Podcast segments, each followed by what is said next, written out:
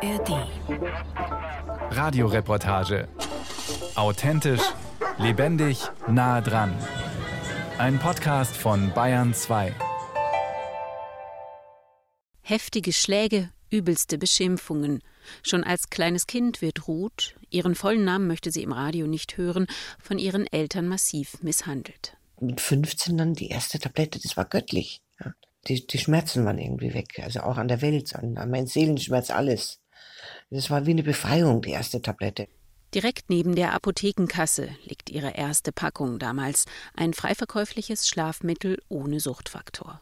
Wenig später kommen dann verschiedene Benzodiazepine dazu. Die lassen Ruth noch besser schlafen und die wache Zeit noch besser ertragen. Also abgepuffert, ja, auch in Watte gepackt, einfach geschützt, ja, geschützt vom Umfeld, also entzogen, so kann man sagen, ne?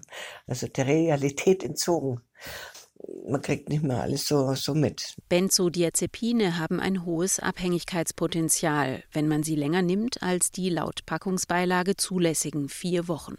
Eigentlich sind die verniedlichend Benzos genannten Medikamente verschreibungspflichtig. Ruth besorgte sie sich zwölf Jahre lang heimlich in der Klinik. Erst als Auszubildende, später als Krankenschwester. Wenn da 40 Schachteln liegen und es fehlen dann zwei, ähm, ich weiß auch nicht, es ist nie aufgefallen. Manchmal habe ich auf Nebenstationen was mitgenommen. Ich habe mich überall bedient. Heute wäre das kaum noch so möglich, denn heute sind die Medikamentenvorräte auf den Klinikstationen kleiner und die Kontrollen häufiger. Aber immer noch sind unzählige abhängig von verschreibungspflichtigen Medikamenten, schätzungsweise 1,4 bis 1,9 Millionen deutschlandweit, vor allem ältere Frauen. Auf Bayern umgerechnet sind das 200.000 bis 280.000 Medikamentensüchtige. Genaue Zahlen gibt es nicht, aber größenordnungsmäßig ist das vergleichbar mit der Zahl der Alkoholkranken. Die meisten nehmen Benzodiazepine, andere die sogenannten Z-Substanzen Zolpidem und Zopiclon, ebenfalls Schlaf- und Beruhigungsmittel, oder opioidhaltige Schmerzmittel wie Tilidin.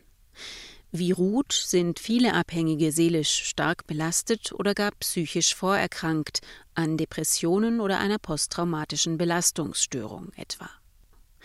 Die Medikamentenabhängigkeit ist eine ernste Gesundheitsgefahr, da sind sich Suchtmediziner einig. Kombiniert mit Alkohol können bestimmte Schmerzmittel und Benzodiazepine nämlich die Atmung verlangsamen, im schlimmsten Fall stirbt man. Und selbst vermeintlich leichte Nebenwirkungen können beträchtliche Folgen haben. Der unsichere, wackelige Gang etwa, der entsteht, weil Benzodiazepine die Muskeln entspannen. Was wir da häufiger sehen, gerade dann bei älteren Menschen, ist das ein Problem der Stürze.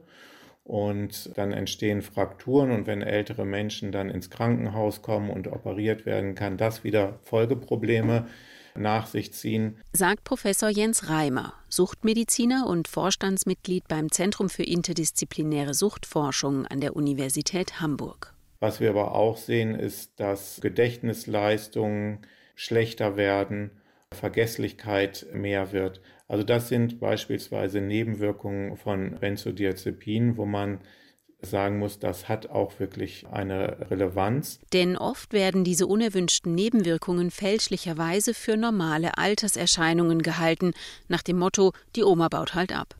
So sinkt die Lebensqualität der Betroffenen unnötigerweise und dauerhaft. Die Abhängigkeit bleibt übrigens auch deswegen oft unerkannt, weil viele Betroffene über Jahre mit einer, vielleicht zwei Tabletten täglich auskommen, also ohne die eigentlich suchttypische Dosissteigerung. Bei Ruth war das anders. Bin stetig hoch. Zwei, vier, sechs, acht, zehn. Verbergen konnte sie ihre Sucht trotzdem jahrelang. Sie habe ihre Schlaftabletten nämlich immer so dosiert, dass ich alles im Griff hatte. Das ging schon. Und äh, also wenn ich gefordert war mit Arbeit, dann hatte ich schon reduziert, dass ich also nicht über meine eigenen Beine fliege und so. Da hatte ich irrsinnige Kräfte, das zu kaschieren, dass ja niemand was merkt. Woran aber lässt sich eine derart heimliche, oft stille Sucht eigentlich festmachen? Die Weltgesundheitsorganisation hat dafür Kriterien entwickelt. Starkes oder zwanghaftes Verlangen nach dem Mittel? Ansonsten körperliche Entzugserscheinungen? Alleinige Fokussierung auf das Medikament und Interessenverlust an anderen Lebensbereichen? Sechs solcher Diagnosekriterien gibt es. Sind drei erfüllt, gilt ein Mensch als abhängig und kann sich, falls gewünscht, von Profis unterstützen lassen, von den Medikamenten wieder loszukommen. Das deutsche Suchthilfesystem ist eines der am besten ausgebauten Systeme in der Welt, sagt Jens Reimer. Die Suchthilfe steht auf drei Säulen. Die eine sind die kommunalen Beratungsstellen. In Bayern gibt es davon rund 100. Die zweite Säule ist die akute körperliche Entgiftung in psychiatrischen Kliniken. Und die dritte Säule sind die daran anschließenden ambulanten oder stationären Reha-Therapien zur dauerhaften Entwöhnung. Jede Säule wird von einem anderen Kostenträger finanziert Kommune, Krankenkasse und Rentenversicherung. Und dadurch, sagt Professor Reimer, entstehen zwischenzeitlich manchmal Brüche. Ich sage mal ein klassisches Beispiel. Jemand verlässt die Akutklinik und will in eine Reha-Klinik, dann ist dazwischen häufiger ein Zeitraum, die der Patient dann zu Hause verbringen muss. Und das sind natürlich auch Zeiten, wo Rückfälle dann eher mal passieren können. Also da wäre eher ein nahtloserer Übergang wünschenswert. In den letzten Jahren verschreiben Ärzte hierzulande zwar immer weniger Benzodiazepine und Z-Substanzen auf Kassenrezept. Eigentlich gut, aber Angesichts erster Forschungsergebnisse fürchten Fachleute, dass viele und zunehmend gesetzlich Versicherte diese Medikamente inzwischen auf grünen Privatrezepten verordnet bekommen. Wie oft das passiert, ist unklar, denn die Zahl der Privatrezepte wird nirgends systematisch erfasst. Warum das passiert, ist offenkundig.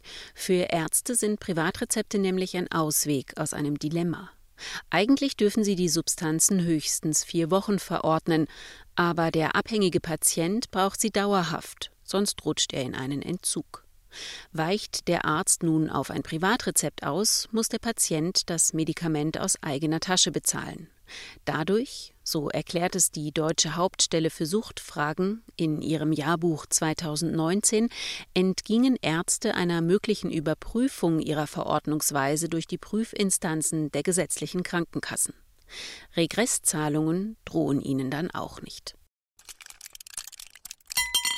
Ruth kämpfte sich nach zwölf Jahren Tablettenabhängigkeit praktisch allein aus ihrer Erkrankung heraus. Die Wende kam, sagt sie, als sie glaubte, keine weitere Woche mehr zu leben. So schlecht ging es ihr. Ihr absoluter Tiefpunkt. Wo nichts mehr ging. Ich hatte einen Krampfanfall, es, es war alles vollgebrochen, es war alles vermüllt, ja, das ist unsäglich. Ja, und äh, da war es plötzlich aus Stoff. Ich wollte nichts mehr. Aber der körperliche Entzug war hart. Ich war zu Hause alleine und habe mich da ausgezittert. Es waren ganz schlimme Wochen. Ich saß hinterm Schrank eingeklemmt, Vorhänge zu und habe gewartet auf Besserung. So, also das äh, empfehle ich niemandem, gell?